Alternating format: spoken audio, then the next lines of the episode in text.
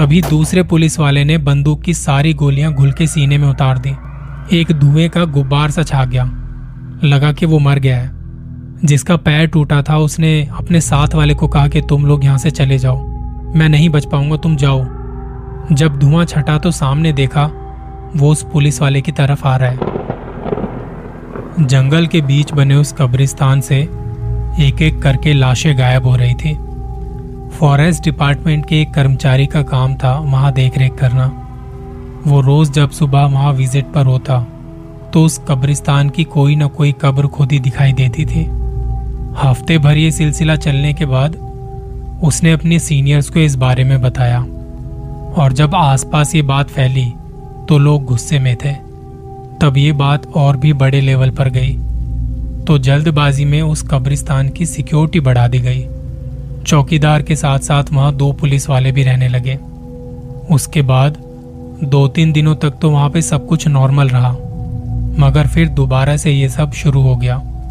अब तक वो सिक्योरिटी वाले और वो पुलिस वाले कब्रिस्तान के बाहर खड़े होकर देखते थे, क्योंकि अगर कोई आएगा तो बाहर से ही आएगा।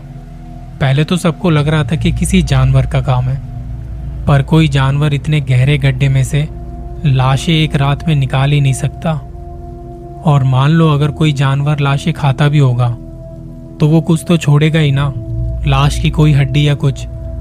पर कब्र से निकाली हुई लाशों के नामो निशान तक नहीं बचे थे।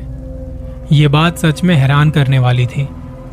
अब लोग खौफ में रहने लगे थे कि कौन होगा जिसे इंसानों का मांस इतना ज़्यादा पसंद है कि वो लाशों को खोद खोद के निकाल रहा है। पुलिस वालों की तादाद वहाँ और बढ़ा दी गई, और अब तो दिन ही नहीं रात में भी वहाँ पुलिस वाले खड़े रहने लगे।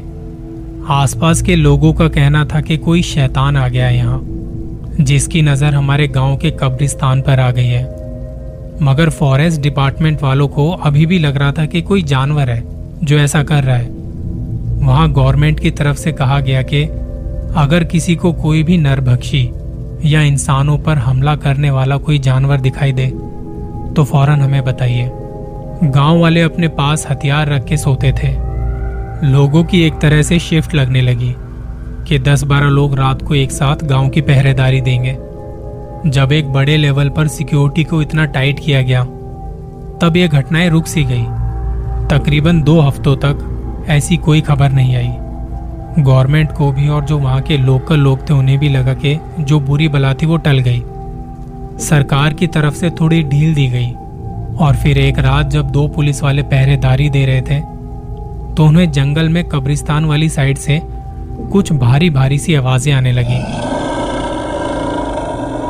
जैसे कोई बड़ा सा जानवर हो वहाँ, तब उनमें से एक पुलिस वाले ने हवा में फायर किया। वो गोली की आवाज़ जंगल में गूंज गई, और जो आवाज़ इन्होंने सुनी थी, अब उस आवाज़ में गुस्सा महसूस हुआ। गाँव में जो लोग रात को पहरेदारी दे रहे थे उस गोली की आवाज़ सुन के वो भी इस तरफ़ आने लगे। वो दोनों पुलिस वाले कब्रिस्तान के पास ही थे। वो कब्रिस्तान काफ़ी बड़े एरिया में फैला हुआ था। उसके अंदर आने जाने की कोई एंट्री नहीं थी। अब जंगल का एरिया है तो कहाँ कोई गेट वगैरह होगा? थोड़ा अंदर आने के बाद ऐसा लग रहा था जैसे वो आवाज़ यहीं कहीं आसपास से आ रही है। बड़ी बड़ी झाड़ियों और पेड़ों को पार करते हुए उस मेन जगह पर पहुँचे जहाँ लाशों को दफनाया जाता था। वहाँ इन्हें एक कब्र खोदी दिखाई दी, जिसे देख के ही लग रहा था कि ये कब्र अभी खोदी गई है, क्योंकि वहाँ धूल मिट्टी उड़ रही थी। धीरे धीरे वो दोनों पुलिस वाले एक हाथ में बंदूक लिए थोड़ा आगे बढ़े। सामने कुछ और झाड़ियाँ थी और उसी के आगे से वो आवाज़ आ रही थी। धीरे से उन झाड़ियों को हटा के सामने देखा। देखा तो एक अजीब सी चीज़ जिसने एक और कब्र खोद रखी थी। पीछे से देखने पर ऐसा लग रहा था जैसे कोई दुबला पतला सा इंसान, जिसके शरीर पर एक भी कपड़ा नहीं था। शरीर की हड्डियाँ नज़र आ रही थी। उसकी चमड़ी बिल्कुल पतली सी और पूरे शरीर पर चिपचिपाहट। भूरा सा रंग था उसकी चमड़ी का। उसके हाथ और पैर ज़रूरत से ज़्यादा बड़े थे। उसकी हाइट भी अच्छी खासी थी। पीठ फूली हुई थी। सर के साइड साइड में बड़े बड़े बाल और बीच में थोड़ा गंजापन सा था। उसने जिस कब्र को खोद के जो लाश निकाली थी, वो उसने अपने हाथों में बड़े आराम से उठाई हुई थी। उसके शरीर को देख के लग ही नहीं रहा था कि उसमें इतनी जान होगी। और वो लाश को अपने हाथों में उठाए, उसे खा रहा था। और बहुत बुरी तरह से खा रहा था, जैसे कितने दिनों से भूखा हो।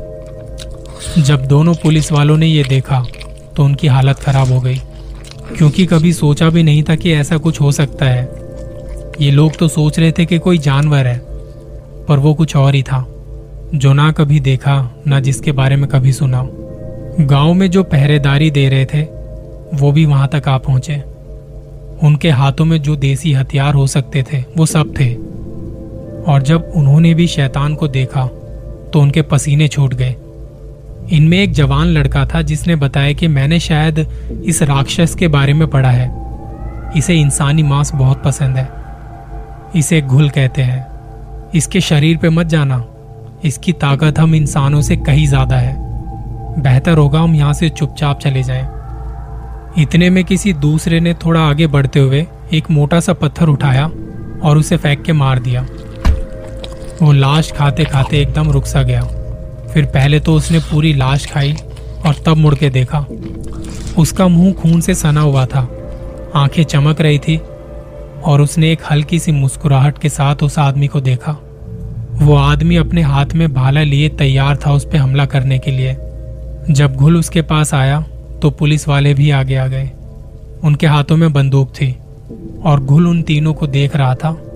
पलक झपकते ही वो भाले वाले आदमी के पास आया जिसने पत्थर मारा था। गुल ने उस आदमी के मुँह के अंदर अपने दोनों हाथ डाले और उसके शरीर को दो हिस्सों में फाड़ दिया। और ये पलक झपकते ही हुआ। कोई सोच भी पाता तब तक उस आदमी के दो टुकड़े हो चुके थे। गाँव के बाकी लोग पीछे खड़े ये देख काँप रहे थे। जिस लड़के को पता था कि ये घुल है और हम इसके सामने कुछ भी नहीं, वो तो पहले ही भाग गया था।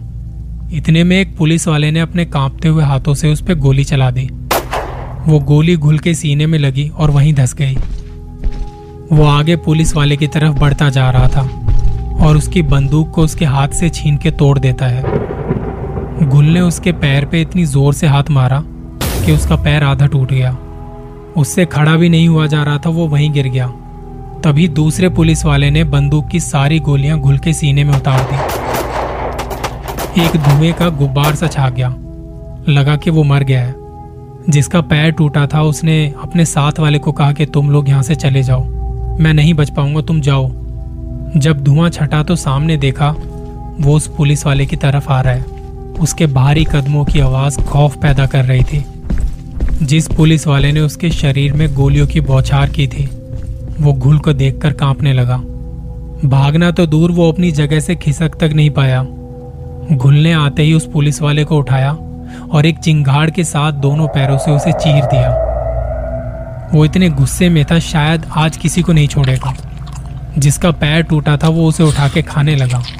ये देख गाँव के सारे लोग वापस गाँव की तरफ़ भागे। घुल ने इतनी तबाही पहले कभी नहीं मचाई थी। गाँव वाले पुलिस स्टेशन में गए, उन्हें ये सब बताया, और जो दो पुलिस वाले मारे गए थे, उनके बारे में भी बताया। वो सारे कांपते हुए बता रहे थे कि उस राक्षस से लड़ना हमारे बस की बात नहीं है। हमने देखा है उसे अपने सामने। कैसे वो लाशों को उठा उठा कर खा रहा था। कैसे उस पर बंदूक की गोलियों का असर नहीं हुआ। वो हम सबको मार डालेगा। हमारा पूरा गाँव उजड़ जाएगा, सब मारे जाएँगे। वहाँ के कुछ सीनियर ऑफिसर तक ये बात पहुँची। लोगों की सेफ्टी के लिए वहाँ और पुलिस भेजी गई। एक बड़े लेवल पर जंगल में खोजबीन शुरू की गई। कब्रिस्तान जाके देखा और आसपास के इलाके को भी अच्छे से देखा, पर वहाँ तबाही के मंजर के सिवा कुछ नहीं मिला। कब्रें खुदी हुई थी। इंसानी मांस के टुकड़े पड़े हुए थे। ऐसा खौफ का मंजर शायद पहले किसी ने देखा हो। जैसा गाँव वालों ने बताया था, उन्हें वहाँ कोई शैतान नहीं मिला।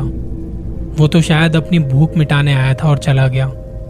किसी को नहीं पता कि अब वो कब वापस आएगा, पर इतना पता था कि वो ज़रूर आएगा। और हम में से कोई भी उसे रोक नहीं सकता।